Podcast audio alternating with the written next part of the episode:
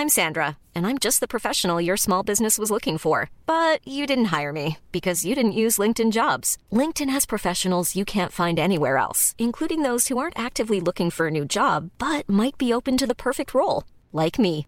In a given month, over 70% of LinkedIn users don't visit other leading job sites. So if you're not looking on LinkedIn, you'll miss out on great candidates like Sandra. Start hiring professionals like a professional. Post your free job on linkedin.com/people today. Ready to pop the question? The jewelers at BlueNile.com have got sparkle down to a science with beautiful lab-grown diamonds worthy of your most brilliant moments. Their lab-grown diamonds are independently graded and guaranteed identical to natural diamonds, and they're ready to ship to your door. Go to BlueNile.com and use promo code LISTEN to get $50 off your purchase of $500 or more. That's code LISTEN at BlueNile.com for $50 off. BlueNile.com code LISTEN. Hey Dave. Yeah, Randy. Since we founded Bombus, we've always said our socks, underwear, and t shirts are super soft. Any new ideas? Maybe sublimely soft. Or disgustingly cozy? Wait, what? I got it. Bombus. Absurdly comfortable essentials for yourself And for those facing homelessness. because one purchased equals one donated. Wow, did we just write an ad? Yes. Bombas. Big comfort for everyone. Go to bombas.com slash ACAST and use code ACAST for 20% off your first purchase. Lettura della Bibbia. Ciclo di conferenze sul Libro della Sapienza, tenute al Centro Culturale San Fedele di Milano nel mese di novembre-dicembre 1986 da Don Gianfranco Ravasi, docente di Sacra Scrittura alla Facoltà Teologica dell'Italia Settentrionale. Quinta conversazione. Sabato 20 dicembre. Hai reso glorioso il tuo popolo in ogni tempo. Meditazione poetica sull'Esodo. Capitoli 10-19.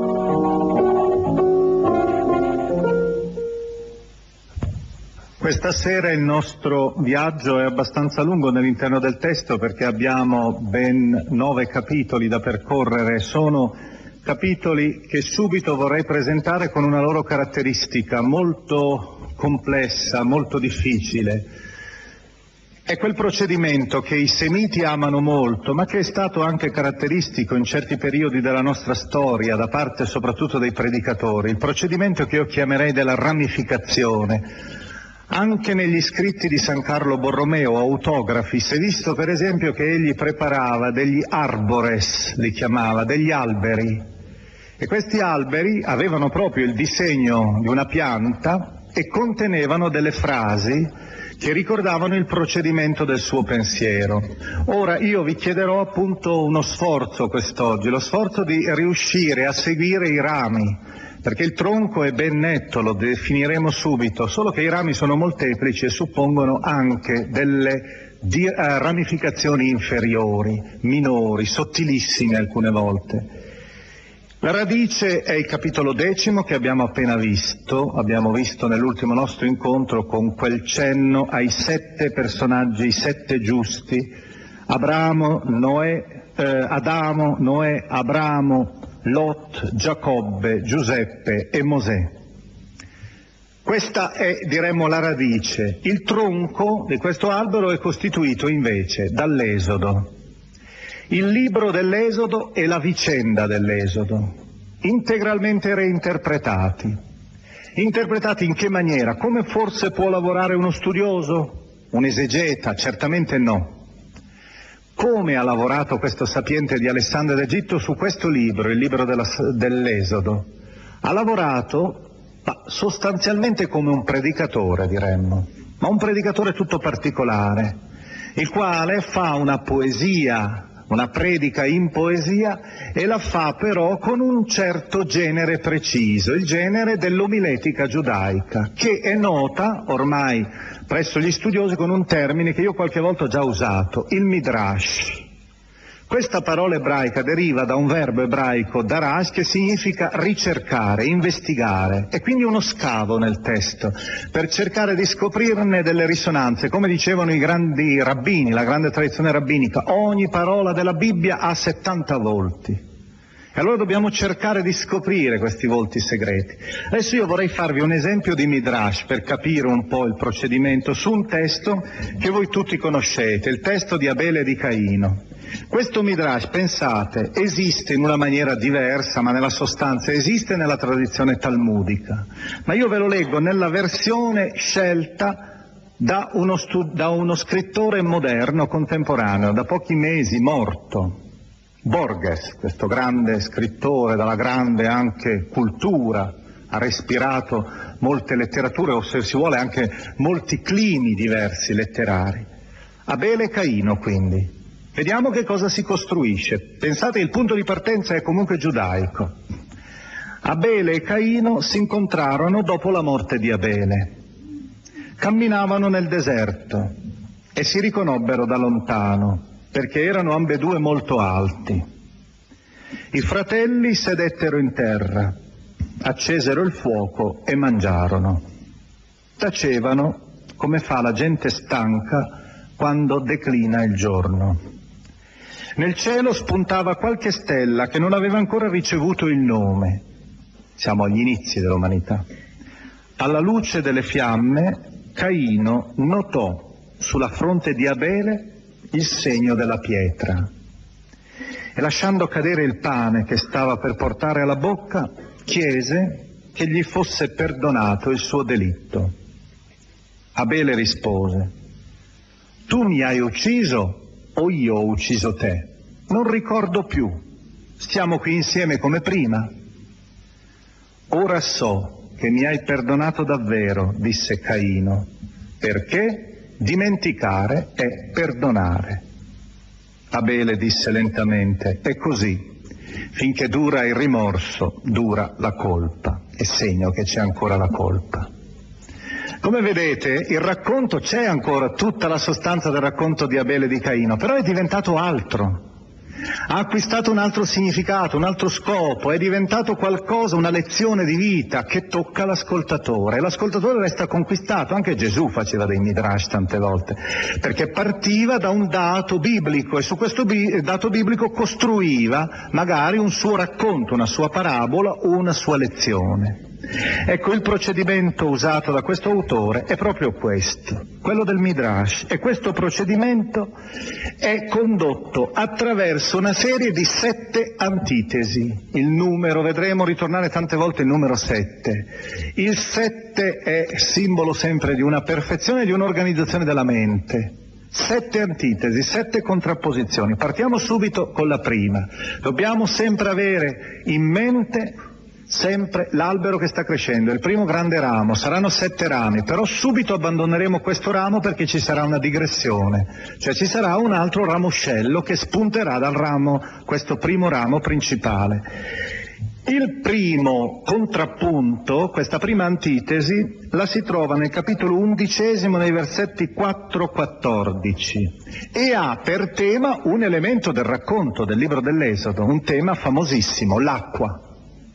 E allora qui abbiamo il gioco. Da un lato c'è il Nilo, il Nilo che diventa putrido, che è completamente putrefatto. Guardiamo per esempio nei versetti 6-7.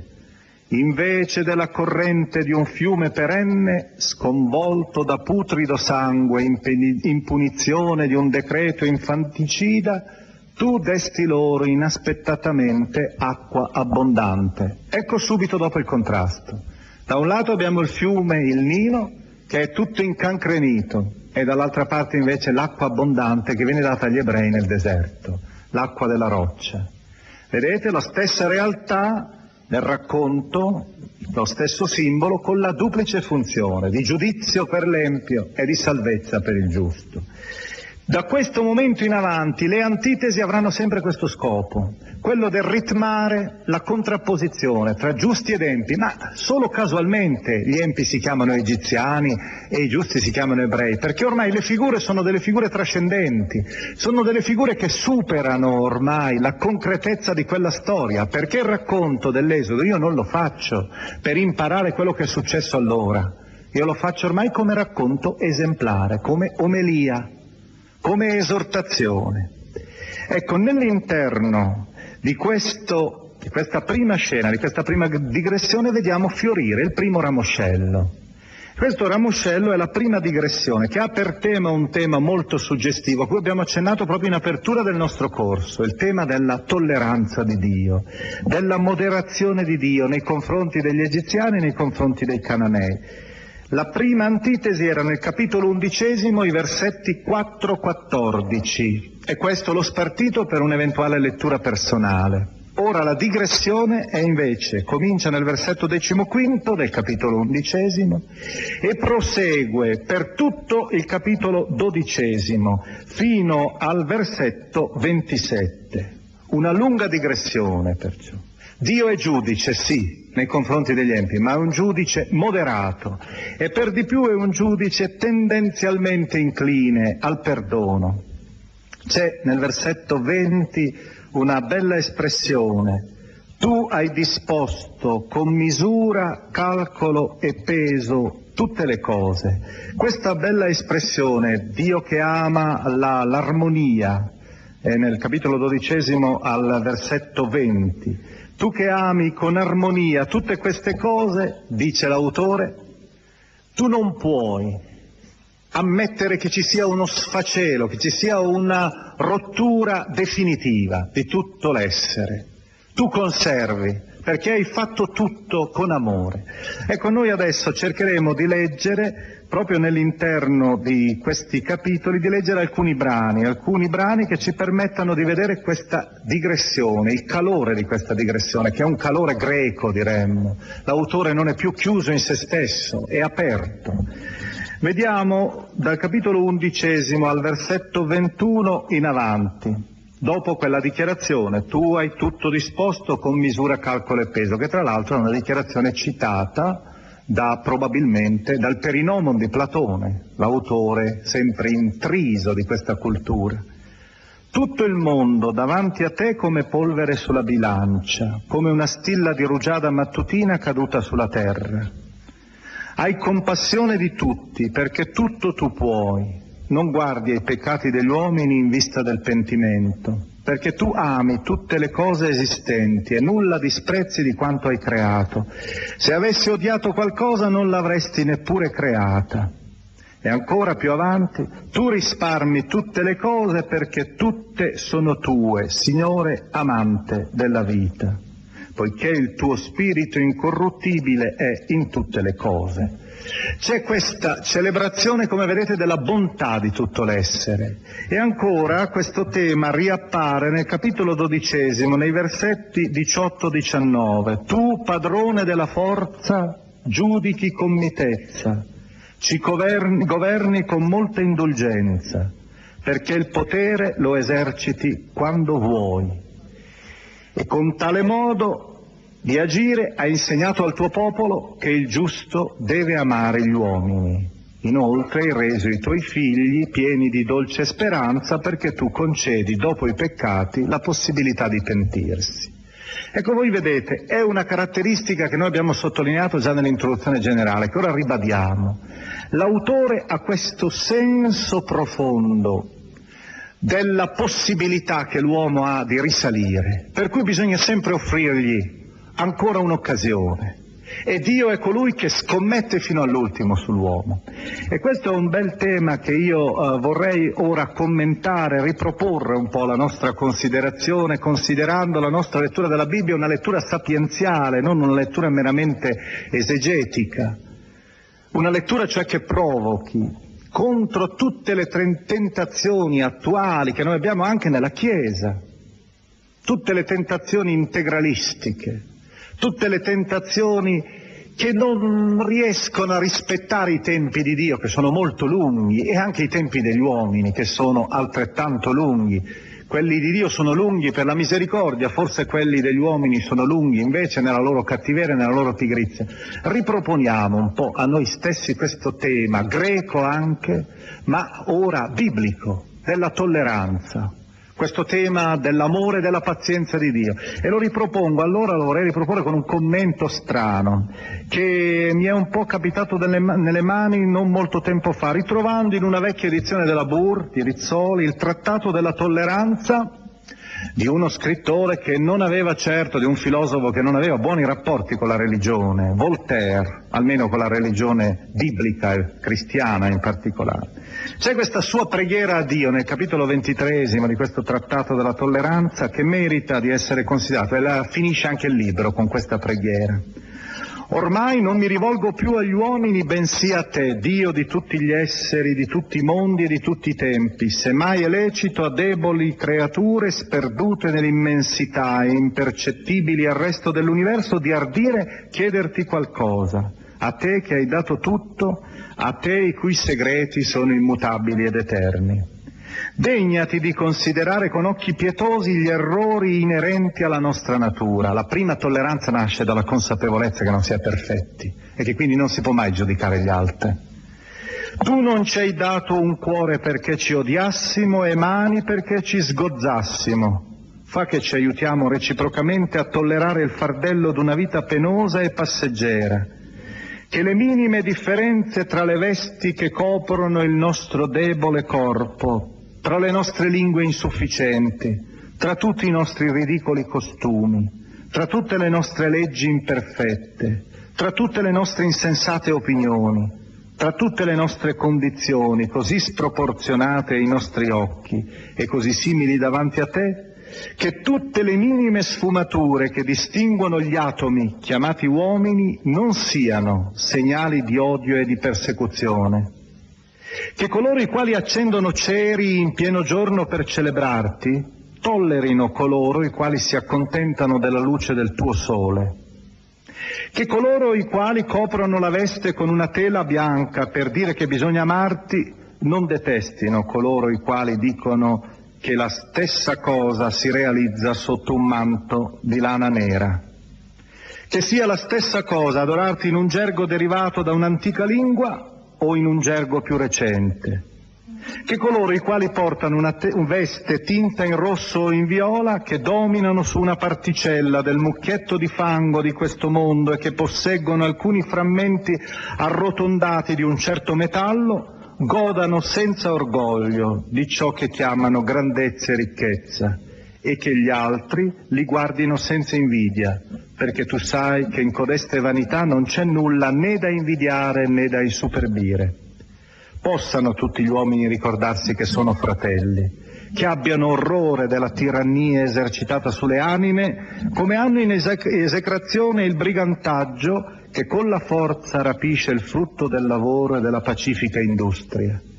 Se i flagelli della guerra sono inevitabili come dicono, non odiamoci almeno, non laceriamoci a vicenda in seno alla pace e impieghiamo l'attimo della nostra esistenza a benedire in varie lingue, dal Siam fino alla California, la tua bontà che ci ha accordato questo solo attimo.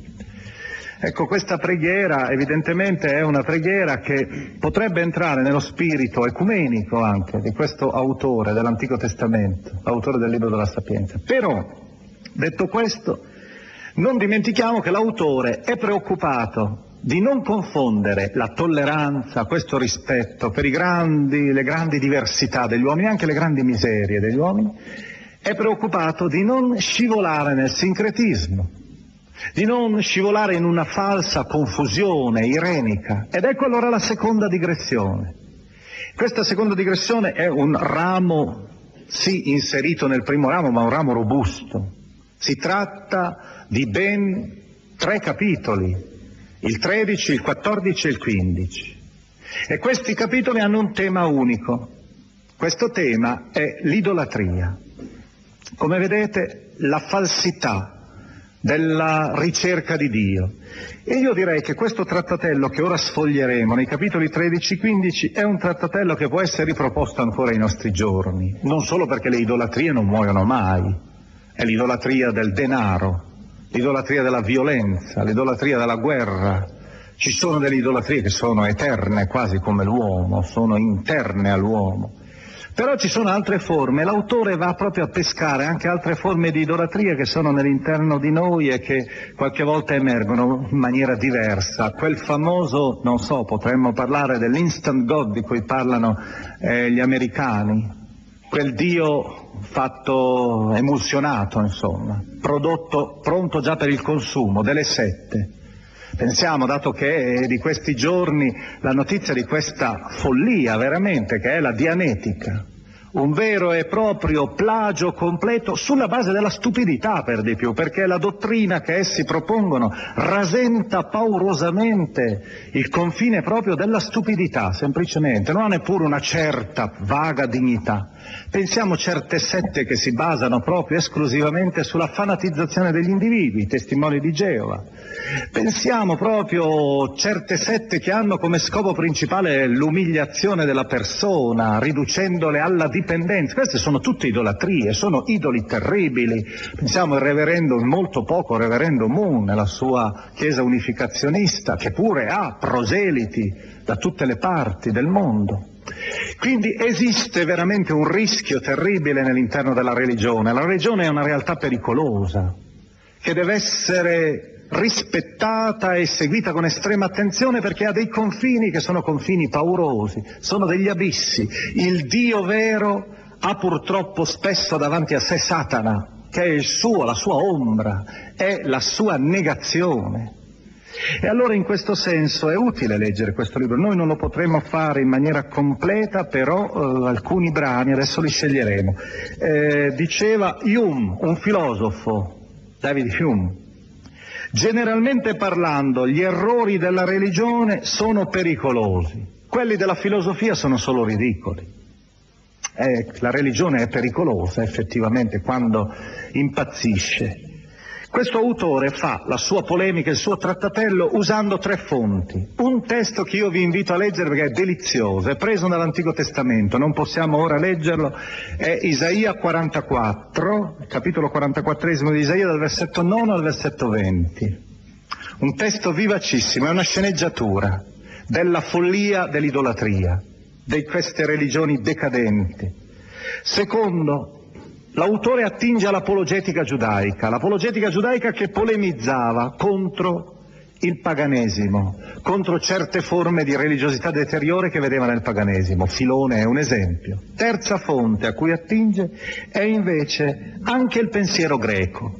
Noi sappiamo che tra i greci ci sono stati dei pensatori, uno è per esempio Evemero, di cui ci restano solo conoscenze indirette, che aveva introdotto una forma di razionalismo in realtà, però partendo dalle degenerazioni della religione, che egli considerava veramente errori della mente certe forme di religiosità. Ecco, c'è una differenza però rispetto alla cultura greca. Per il libro della Sapienza, per questo autore, quello che per Evemero e per i greci era una miseria della mente, era una stupidità del pensiero, per questo autore è invece un crimine della fede, è un crimine dell'uomo completo, cadere sotto questi cieli, cieli falsi, di questi idoli falsi. Ed ecco allora la sua proposta. Notate bene la struttura, un settenario, egli fa sette esempi. Sono in crescendo, si parte dal meno grave e si va al più grave. Questi sette esempi riguardano tre materie, l'adorazione di tre materie, tre titoli, la cosmolatria, la idololatria, l'adorazione del cosmo, l'adorazione di una statuetta e da ultimo la zoolatria, che è il vertice per l'autore. Partiamo dal primo, primo di questi sette esempi distribuiti in queste tre materie. Primo è l'adorazione degli astri, capitolo 13, versetti 1-9. Un testo questo molto suggestivo. L'autore non se la sente di condannare duramente costoro, queste persone che adorano lo splendore dell'universo, li invita a, ad aprire di più i loro occhi e a vedere ciò che sta al di là. Davvero stolti per natura tutti gli uomini che vivevano nell'ignoranza di Dio e dai beni visibili non riconobbero colui che è, non riconobbero l'artefice pur considerandone le opere, ma il fuoco o il vento, o l'aria sottile, o la volta stellata, o l'acqua impetuosa, o le luci del cielo, considerarono come dei, reggitori del mondo. Ed ecco allora il suo ragionamento, se voi stupiti, se essi stupiti per la loro bellezza, li hanno presi per dei, pensino quanto è superiore il loro Signore perché li ha creati lo stesso autore della bellezza. E c'è poi più avanti quella dichiarazione famosa che è stata ripresa da San Paolo nella lettera ai Romani al capitolo primo e che è stata ripresa poi dal Concilio Vaticano I per parlare della possibilità della conoscenza naturale di Dio. Tutti gli uomini hanno una possibilità di arrivare al mistero di Dio. Ecco la frase. Dalla grandezza e bellezza delle creature per analogia, analogos, e in greco vuol dire passando di gradino in gradino, si può conoscere l'autore. Prima, quindi prima condanna, ma come dice l'autore, una condanna lieve, una condanna meno dura, come vedrete nell'interno della lettura del testo. Secondo tema, secondo caso, l'adorazione degli oggetti oggetti di legno e di argento. L'autore qui scrive con una vena certamente di comicità. C'è tutto il disprezzo di chi vede come sia miserabile una religione che si attacca ai talismani, che si attacca a questi oggetti senza comprendere che sono morti. Infelici, dice nel capitolo tredicesimo, sempre dal versetto 10, sono coloro le cui speranze sono in cose morte e che chiamarono dei i lavori di mani di uomo, oro e argento lavorati con arte e immagini di animali, oppure una pietra inu- inutile opera di mano antica. Ed ecco adesso la sceneggiatura. Se insomma un abile legnaiuolo segato un albero maneggevole, ne raschia con diligenza tutta la scorza e lavorando con abilità conveniente ne forma un utensile per gli usi della vita. Raccolti poi gli avanzi del suo lavoro li consuma per prepararsi il cibo e si sazia. Quanto avanza ancora, buono proprio a nulla, legno distorto e pieno di nodi, lo prende e lo scolpisce per occupare il tempo libero. Senza impegno, per diletto gli dà una forma lo fa simile a un'immagine umana oppure a quella di un vile animale. Lo vernicia con minio, ne colora di rosso la superficie, ricopre con la vernice ogni sua macchia, quindi preparatagli una degna dimora lo, lo pone sul muro, fissandolo con un chiodo. Provvede perché non cada, ben sapendo che non è in grado di aiutarsi da sé. Esso infatti è solo un'immagine e ha bisogno di aiuto, eppure quando prega per i suoi beni, per le sue nozze, per i figli non si vergogna di parlare a quell'oggetto inanimato, per la sua salute invoca un essere debole, per la sua vita prega un morto, per un aiuto supplica un essere inetto, per il suo viaggio chi non può neppure camminare, per acquisti, lavoro e successo negli affari chiede abilità a uno che è il più inabile di mani. Vede questa ironia, questo sarcasmo anche nei confronti. Terzo livello, l'idolatria nautica. La troviamo nel capitolo 14, versetti 1-14. Vi invito alla lettura di questa scena che l'autore evidentemente prende dal mondo, allora conosciuto, ma non è finito neppure ai nostri giorni. Il mondo cioè delle polene, diremmo, queste figure che si mettevano sulla prua delle navi, o sulla poppa per cercare di proteggere la nave dalle tempeste, oppure questi idoli che venivano per la, messi per la navigazione. Ed è, c'è questo marinaio che si affida stoltamente a questo oggetto che è costretto a portare per potersi salvare. Quarto e quinto caso. Sono due casi fusi insieme questi, li fondiamo insieme, perché hanno un tema comune ed è l'idolatria funebre, funeraria. In questo caso noi abbiamo un tema eh, particolarmente suggestivo che io già vi ho ricordato quando abbiamo iniziato la nostra lettura del libro della Sapienza. L'autore fa due casi. Li trovate nel capitolo quattordicesimo, i versetti 15-21. Questi due casi sono, il primo è quello dei lari, dei penati, questa adorazione che il padre fa piano piano senza sapere, cade nell'idolatria, ma parte dal dramma dell'aver perso un figlio giovane. Ne fa una statuetta e poi quella statuetta diventa l'oggetto della sua adorazione. Questo testo però, questa idolatria è condannata sì, ma con un certo, una certa sobrietà, perché l'autore sente che c'è un dramma umano. L'autore diventa sferzante invece quando vede quando condanna l'apoteosi.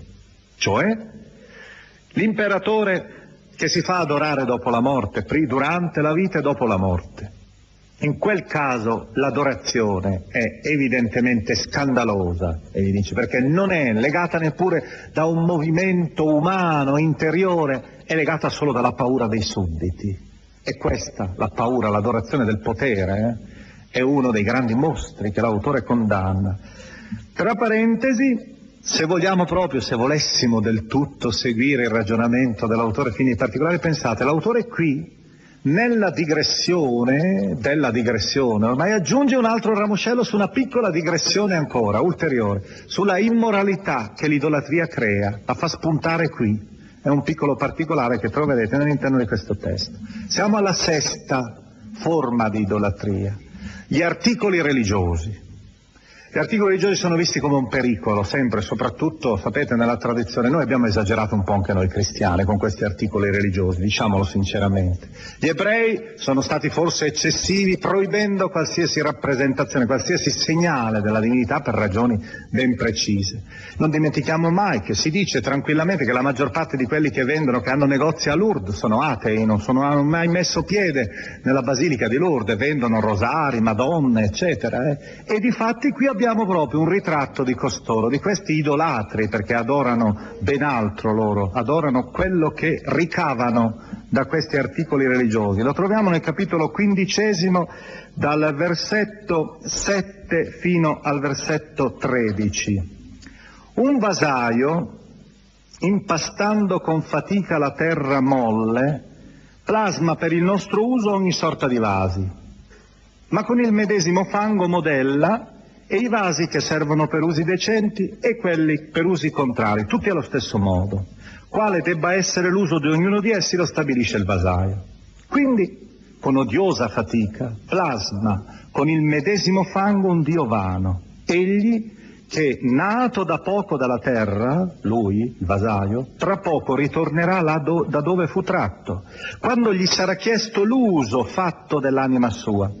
Ma egli non si preoccupa di dover morire né di avere una vita breve. Anzi, gareggia con gli orafi e con gli argentieri, imita i lavori del bronzo e ritiene un vanto plasmare cose false. Cenere è il suo cuore, la sua speranza più vile della terra, la sua vita più spregevole del fango, perché disconosce il suo creatore, colui che gli ispirò un'anima attiva e gli infuse uno spirito vitale ma egli considera un trastullo la nostra vita, l'esistenza un mercato lucroso. Ed ecco la sua dichiarazione che potrebbe benissimo andare su molti negozi di oggetti religiosi. Egli dice, da tutto, lui non ci crede, anche dal male, è un Dio che lui non venera, si deve trarre profitto.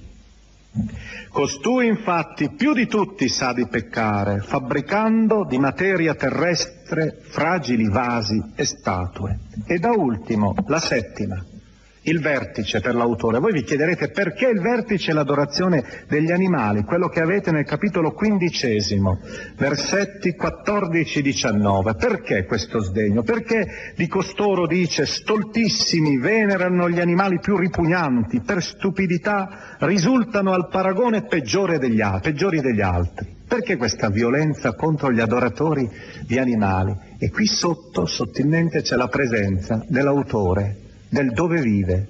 Egli ha davanti tutte queste rappresentazioni degli animali egiziani.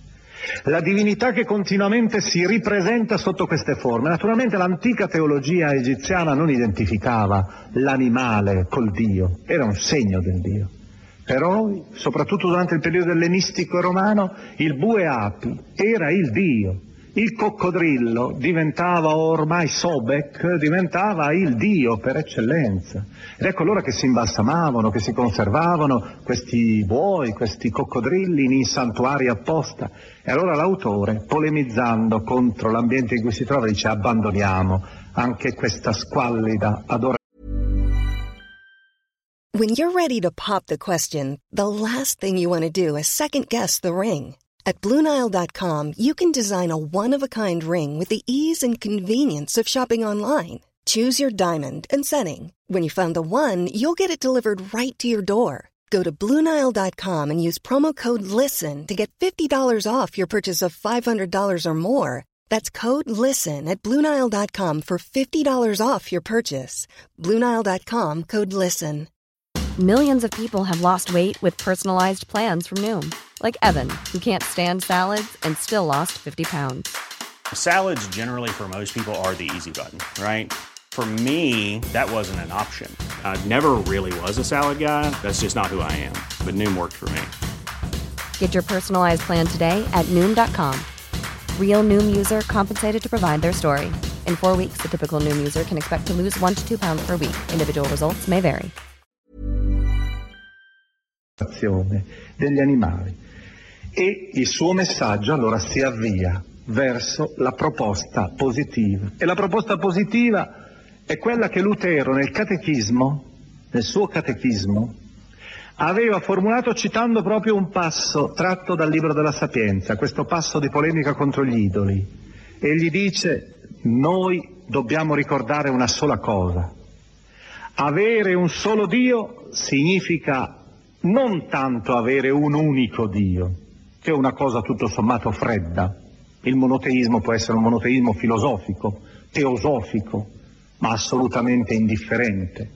Noi invece avere un solo Dio per noi, per l'uomo della Bibbia, significa avere ciò a cui il cuore si abbandona totalmente, a cui si abbandona tutto l'essere. Ed ecco allora che abbandonate tutti i ramoscelli, tutte le digressioni, la digressione sulla tolleranza, la digressione sull'idolatria, ritorniamo alla sequenza delle antitesi. Ne dobbiamo ancora vedere sei, perché ne abbiamo viste finora solo una, la prima. È sempre in fondale il libro dell'Esodo che noi abbiamo. Seconda antitesi, le evoco soltanto brevemente, mi fermo solo su alcune che hanno un particolare significato, una particolare suggestione. La seconda antitesi è nel capitolo sedicesimo, nei versetti 1-4 contrapposizione. Basta solo dire le parole, voi ricorderete queste pagine della Bibbia. Gli ebrei che hanno nel deserto imbandita una mensa da Dio stesso con le quaglie. Questa migrazione improvvisa che permette agli ebrei di poter sopravvivere nel deserto. Dio che è come il padre di famiglia, che prepara il cibo. E invece gli egiziani sottoposti alla carestia, sottoposti alla fame, tutto il contesto geoclimatico del Nilo fa sì che tutto il paese entri in crisi. Seconda antitesi la troviamo nel capitolo sedicesimo, nei versetti 5 e 14. Da un lato abbiamo il pericolo dei serpenti nel deserto, ma questi serpenti velenosi colpiscono sì gli ebrei, ma subito dopo Dio presenta ad Israele questo serpente di bronzo, che l'autore del libro della Sapienza chiama con una bella definizione symbolon soterias, è il simbolo della salvezza, di un amore di Dio che vuole salvare il suo popolo che sta camminando. Dio riesce a fermare anche le ostilità della natura. Voi ricorderete che in una notte, secoli dopo, un secolo dopo, in realtà non secoli dopo, pochi anni dopo, in realtà perché siamo qui adesso nell'anno 30, secoli dopo l'evento della, dell'Esodo, un'altra persona ritornerà a fare un midrash sul serpente di bronzo in tutt'altra maniera, ma in una maniera che ha come punto di partenza proprio il testo della sapienza, in un'altra direzione, ma il punto di partenza è questo. Il serpente simbolo della salvezza. In quella notte, parlando con Nicodemo, Gesù dice come Mosè ha innalzato il serpente nel deserto, così bisogna che il figlio dell'uomo sia innalzato, perché tutti quelli che lo guardano credano in lui, abbiano la vita, siano salvi. Voi vedete che esiste quindi un punto di partenza comune a questi due autori, al Vangelo di Giovanni e al Libro della Sapienza, con esiti differenti, ma su questo tema e dall'altra parte il tema dell'esodo, e dall'altra parte invece l'autore mette in contrapposizione le cavallette e le mosche, che colpiscono tutto il prodotto degli egiziani e gli egiziani stessi. Terza antitesi, quindi quella tra, da un lato, il deserto e Israele Israele del deserto e l'Egitto che diventa un deserto per le cavallette e le mosche. Quarta antitesi, la troviamo nel capitolo sedicesimo, nei versetti 15-29. Da un lato è un elemento che non abbiamo nell'Esodo, forse l'autore lo desume partendo dal Mar Rosso, Tempeste, uragani, vedrete una grande descrizione di fulmini, fuoco, nella cornice di una terribile tempesta che si stende quasi su tutto l'orizzonte dell'Egitto e dall'altra parte noi abbiamo invece gli ebrei che tranquilli hanno, sono seduti nel deserto e Dio va incontro loro e offre la manna, il cibo degli angeli. Vedete la pioggia da una parte, la tempesta, dall'altra parte invece la grandine, forse l'autore allude anche a quello, una delle piaghe d'Egitto, e dall'altra parte abbiamo invece il cibo che scende, la manna. Voi sapete che qui c'è quella famosa frase che è stata presa per un midrash cristiano, per un altro commento cristiano.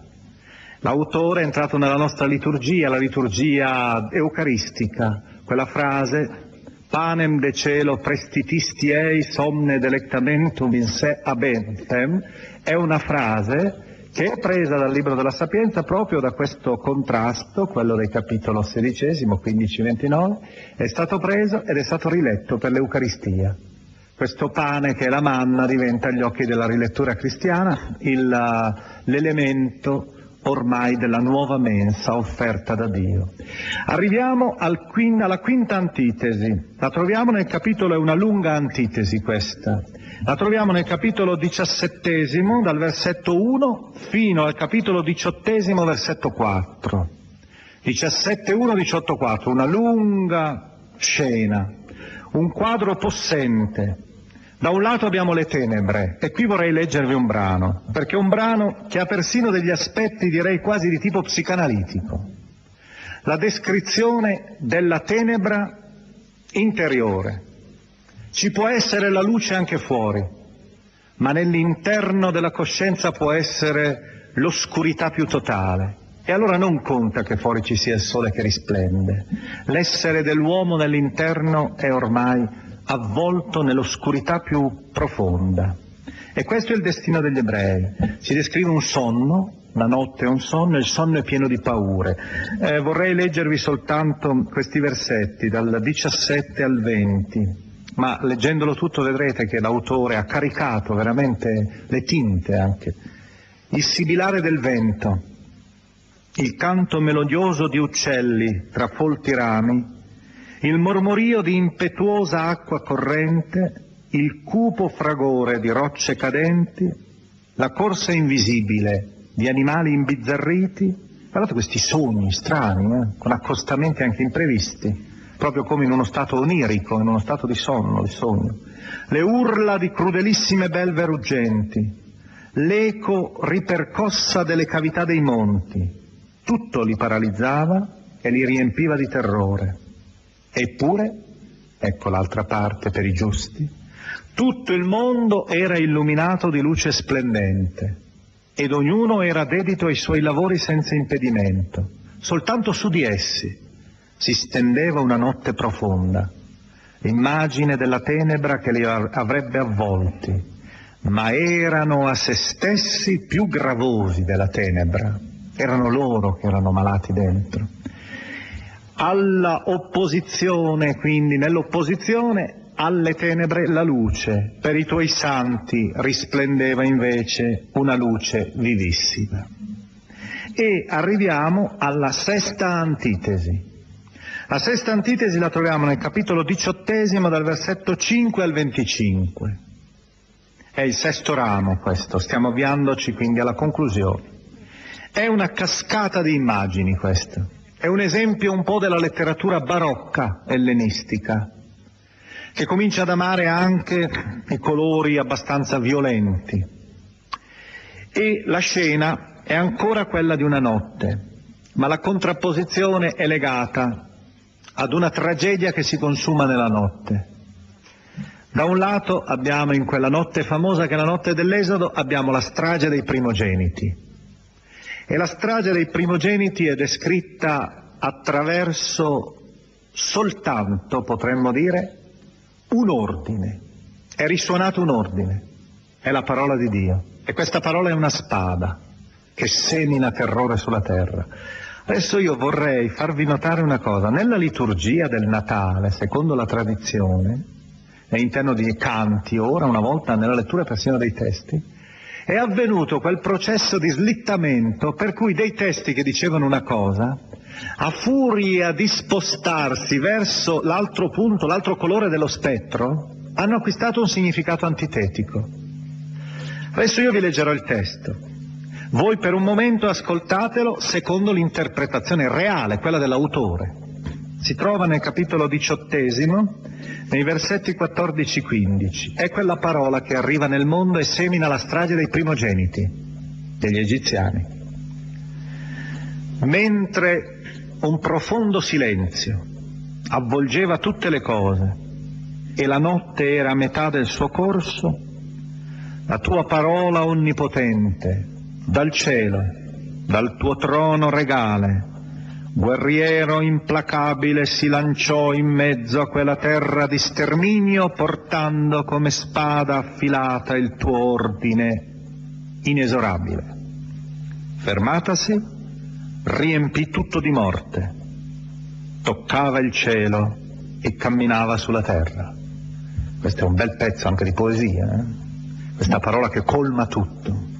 Arriva, parla ed è tutto morte. Con un'opportuna selezione degli elementi principali, questo testo è diventato un canto del Natale, e precisamente della notte di Natale, per l'idea, per il tema della parola che arriva. Quindi questa parola non è più la parola che giudica, ma la parola che salva, mentre un profondo silenzio avvolgeva tutte le cose e la notte era metà del suo corso. Per questo che la tradizione popolare ritiene che Gesù bambino sia nato a mezzanotte. Realtà è solo sulla base di questo testo del libro della Sapienza.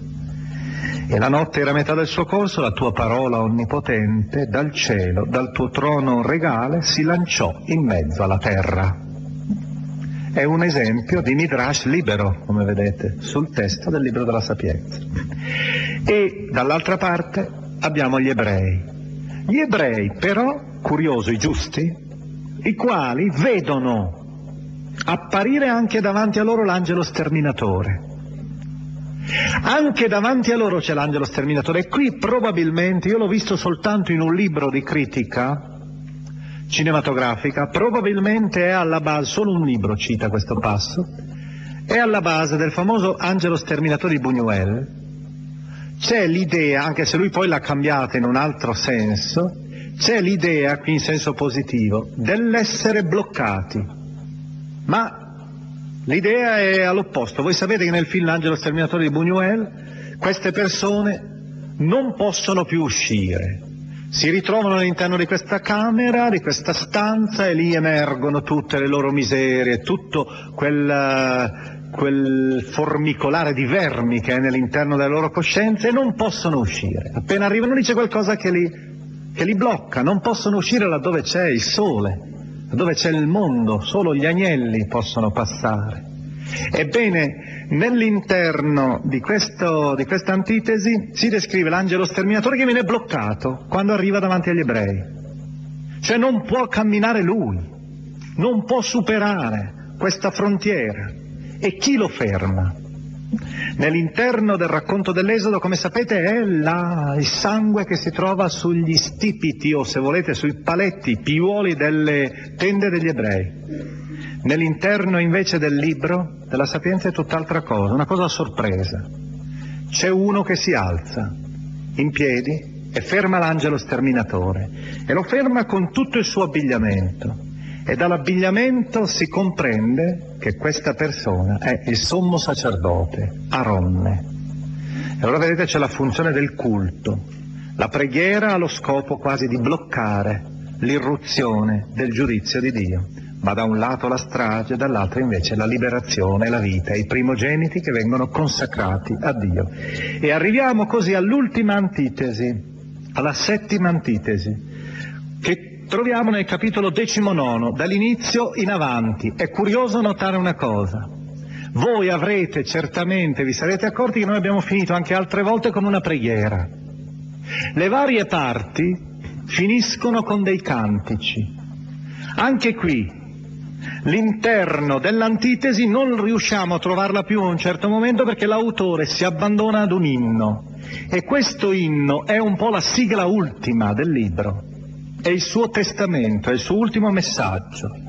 La contrapposizione è chiara, la contrapposizione del Mar, del Mar Rosso. Il Mar Rosso che per gli egiziani, per gli empi, quindi diventa la tomba, questa tomba d'acqua in cui si chiude la loro esistenza. E dall'altra parte invece sentiamo che cosa diventa per gli ebrei. Guardate le immagini che vengono prese dall'autore con molta poesia anche qui. Ricordate il racconto dell'Esodo, gli ebrei che passano nell'interno del mare. Siamo nel capitolo 19, versetti 7 e 9. Si vide la nube coprire d'ombra l'accampamento. Terra asciutta apparire dove prima c'era acqua una strada libera aprirsi nel Mar Rosso e una verdeggiante pianura in luogo dei flutti violenti. Per essa passò tutto il tuo popolo, i protetti dalla tua mano, spettatori di prodigi stupendi, come cavalli alla pastura, come agnelli esultanti, cantavano inni a te, o oh Signore, che li avevi liberati. Vedete questa bella immagine? Prima ci sono le onde, e poi subito dopo, quasi chiudendo gli occhi, vediamo che ci sono ancora onde, ma sono onde di verde, è come un prato mosso dal vento. E gli ebrei passano, i giusti e che partecipano ormai della gloria piena, passano come se fossero dei cavalli, cavalli che stanno pascolando, che corrono su questa pianura, sono simili a degli agnelli pieni di gioia perché ormai essi vanno verso la libertà. E allora, proprio nell'interno di quest'ultimo contrasto, di quest'ultima antitesi, c'è, diremmo, eh, dicevo, quasi la sintesi di tutto il libro della Sapienza. Un libro che ora noi cercheremo di riassumere con alcuni elementi che prendiamo un po' da questa conclusione. Primo elemento, voi avete visto che il libro finisce con un viaggio. È vero, l'esodo è un viaggio. Questo viaggio ha ormai anche il suo canto. Questo canto è l'imitazione del canto che gli ebrei hanno cantato nel capitolo quindicesimo del libro dell'Esodo, il cantico di Mosè. Quando passano carro, eh, carro e cavaliere tu hai gettato in mare. Il Signore si è innalzato molto, ha trionfato. Ecco, quel canto ora viene riedito in forma completamente diversa, si intende, in forma molto libera. Però vedete, c'è questo viaggio. E qual è questo viaggio? Questo viaggio è descritto proprio dall'autore come un viaggio nel quale tutte le cose cambiano, tutto si trasforma, acquistano nuove forme gli oggetti, le realtà create. L'autore vuole parlarci allora di un viaggio decisivo. È per questo che ha fatto la sua meditazione sull'Esodo. Come nel racconto di Caino e di Abele che vi ho letto prima c'era quell'ultima battuta che ci faceva, ci insegnava il perdono, così nella stessa maniera abbiamo qui un'ultima battuta che ci dà la lezione dell'autore. E la lezione dell'autore in quest'ultimo canto è che noi stiamo vivendo il terzo esodo. Perché il terzo, direte? Perché gli ebrei ne hanno già visti due. Il primo è stato il primo grande esodo, quello dalla schiavitù d'Egitto. Il secondo esodo l'ha cantato un profeta anonimo la cui opera è entrata nel libro di Isaia, il secondo Isaia. Ha cantato il ritorno dall'esilio di Babilonia come se fosse un esodo. Ora questo ebreo che è disperso per il mondo non aspetta più un esodo alla terra di Palestina. Questo ebreo disperso per il mondo aspetta soltanto il grande esodo, il grande rientro verso la terra definitiva. E allora è un esodo escatologico, cioè l'esodo perfetto. Lui non aveva forse cantato la vita oltre la morte? E allora noi come cavalli alla pastura e come agnelli esultanti stiamo camminando verso questa grande meta. Non per nulla l'autore dice nell'interno di, di questo ultimo canto, come vedrete, Dio ci darà allora da mangiare un cibo celeste, una manna diversa. Questo cibo celeste in greco è chiamato l'ambrosia e l'ambrosia è il cibo della immortalità. Questo è il primo tema, primo elemento, elemento decisivo. Il libro confluisce, è una meditazione sull'esodo per farci sperare, per farci comprendere che noi stiamo camminando verso questo glorioso destino. Secondo elemento è l'elemento curioso, un'immagine che l'autore usa, molto bella, molto strana però a prima vista Vi ho già ricordato questo aspetto, gli elementi, si dice nel versetto 18 del capitolo diciannovesimo, scambiavano ordine tra di loro, una cosa diventava l'altra, e dice, come le note di un'arpa variano la specie del ritmo. Vedete questa metafora musicale? Ecco, questa metafora musicale è una metafora che l'autore mette proprio alla fine quasi del suo libro, perché egli vuole che si veda il mondo con grande ottimismo. Si vede il mondo proprio come una grande armonia. Voi avete visto, c'è il male, sì, lo sente, però egli è convinto che tutto si possa ricomporre. E quest'uomo ci insegna perciò che al di là di tutto c'è sempre, sempre una presenza di Dio. Al di là degli scandali della storia, io direi che proprio potremmo mettere come definizione ultima di questo libro una frase pronunciata da messa sulla sua casa da uno che era un non credente o comunque aveva una sua fede particolare ed è stato uno dei grandi certamente nella cultura, ha condizionato molto il nostro tempo, Carl Gustav Jung. Nella sua casa di Küsnacht in Svizzera aveva fatto scrivere questa frase, vocatus atque non vocatus Deus aderit, sia che sia chiamato, sia che non sia invocato, Dio sempre sarà presente. E questo libro è convinto, anche se siamo sotto la persecuzione, ha parlato delle persecuzioni, è convinto che il Dio aderit ci sarà sempre.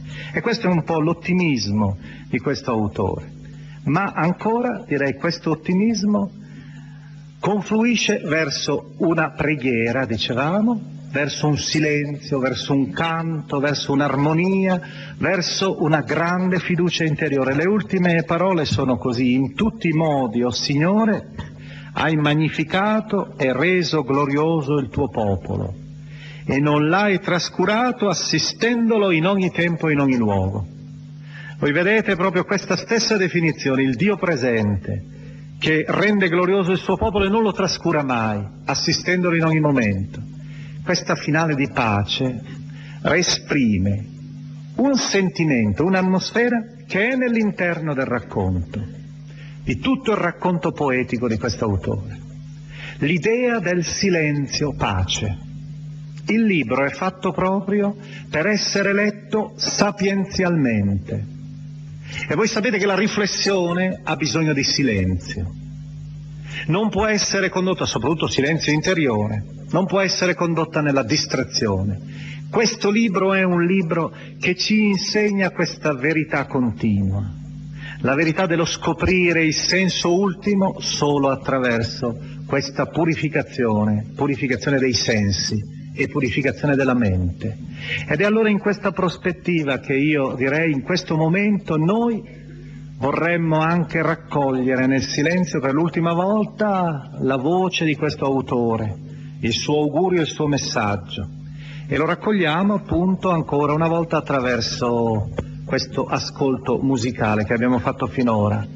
Questo ascolto musicale lo Prenderemo questa sera da un autore che vi sarà adesso presentato, un autore molto più noto di quelli che abbiamo finora ascoltato. Ma io vorrei che l'ascolto fosse con questo silenzio. Il testo ha infatti quasi in sintesi il messaggio ultimo dell'autore. È un, l'ultima strofa, l'ultima battuta dello Stabat Mater. Quando corpus morietur facut anime donetur paradisi gloriam dice il testo. Quando il corpo, quindi in quella visione un po' dualistica, ma abbiamo visto che l'autore parla un po' di anima e corpo, quando il corpo quindi si scioglierà, fa che noi abbiamo a camminare verso questo paradiso di luce. E allora raccogliamolo in silenzio, questo testo di meditazione, chiamiamolo così, invitandovi ancora una volta, io dico, a vivere non solo queste giornate che abbiamo di fronte, le giornate della notte, del silenzio, ma vivendo un po' tutta la lettura di questo libro, quando lo riprenderete in mano e magari lo ripercorrerete di nuovo con questo clima. Perché, diceva Nietzsche, i grandi avvenimenti sono le nostre ore certamente non rumorose. Sono le nostre ore più quiete. Non è intorno a chi inventa strepito nuovo, e purtroppo noi ci illudiamo tante volte che sia così, ma intorno a chi inventa nuovi valori che silenziosamente gira il mondo.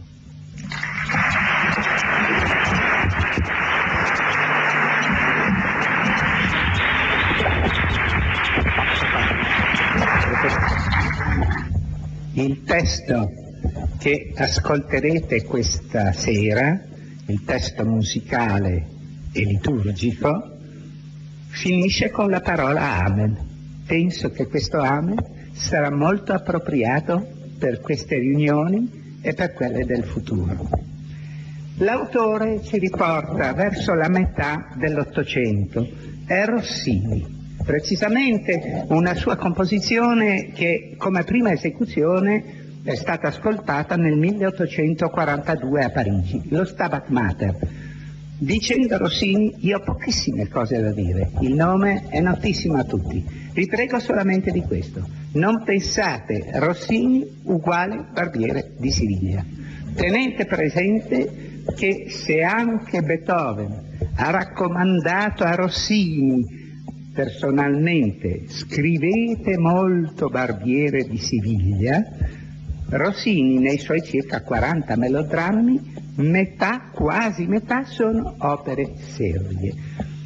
La carriera di Rossini in teatro è stata rapidissima, l'ha finita molto giovane. Dopo, nel suo ozio che si è protratto per, protratto per molti anni, ha scritto anche musica sacra. Per questa musica sacra vi dico solo questo che in un momento difficilissimo per lui gli è stato chiesto se era stato credente lungo tutta la vita. E Rossini ha risposto, e voi credete che avrei potuto comporre lo Stabat Mater, di cui appunto ascolterete la chiusa, e la Petite Messe, la famosa piccola messa, se io non fossi stato un credente? La chiusa di questo grandiosa composizione, composta con una straordinaria ampiezza, e a proposito di questa vi prego di non pensare subito che è un'espressione sacra di carattere melodrammatico. Non è affatto vero, è semplicemente molto umana. La chiusa che voi ascolterete si divide in due parti e sono molto sincero dicendovi la prima parte di quattro minuti è quando corpus morietur e la seconda parte è l'amen. Come mai un amen che occupa cinque minuti per coro e orchestra, grandioso? Per una ragione molto semplice, appunto perché, vedete, questa è la partitura di moltissime pagine, guardate che la scrittura è molto piccola, la scrittura è molto piccola, la stampa, quindi la partitura è molto ampia eh, perché questa composizione così vasta aveva necessità di una chiusa e il fortissimo senso di chiusa che Rossini e il suo tempo avevano ha dato un grande finale facendo appunto cantare dal coro e dall'orchestra la parola Amen. Però la prima parte, la prima parte, il quando corpus morietur, è indubbiamente una delle più belle cose di Rossini.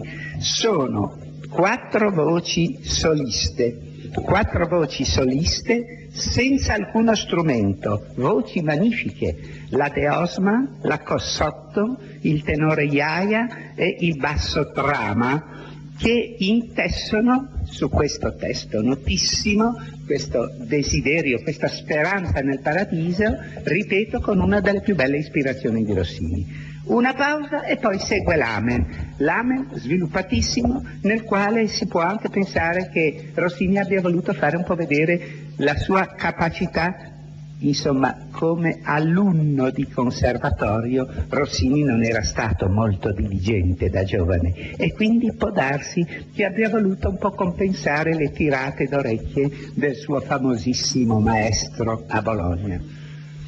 Eh, questo Amen, che dura 5 minuti, è invece per coro e orchestra, coro e orchestra dell'Angelicum diretta da Cillario. Mm, durante questo Amen vedrete che ci sarà un mutamento. Voi eh, avrete questo ascolto assecondato da una visione di bellissime riproduzioni dal Beato Angelico. E questo Amen poi nel suo svolgersi ci accompagnerà poco a poco verso l'appuntamento, verso zone più alte che abbiamo al piano superiore. Buon divertimento!